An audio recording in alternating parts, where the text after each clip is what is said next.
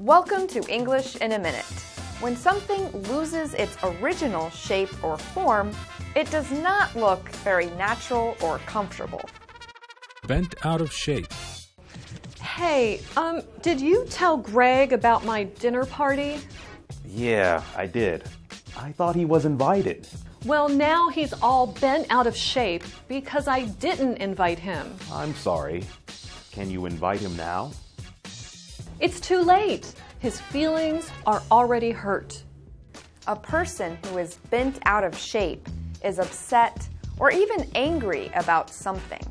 A person can get bent out of shape if they do not like the way someone is treating them. In our example, Greg is bent out of shape because Anna did not tell him about her dinner party. And that's English in a minute.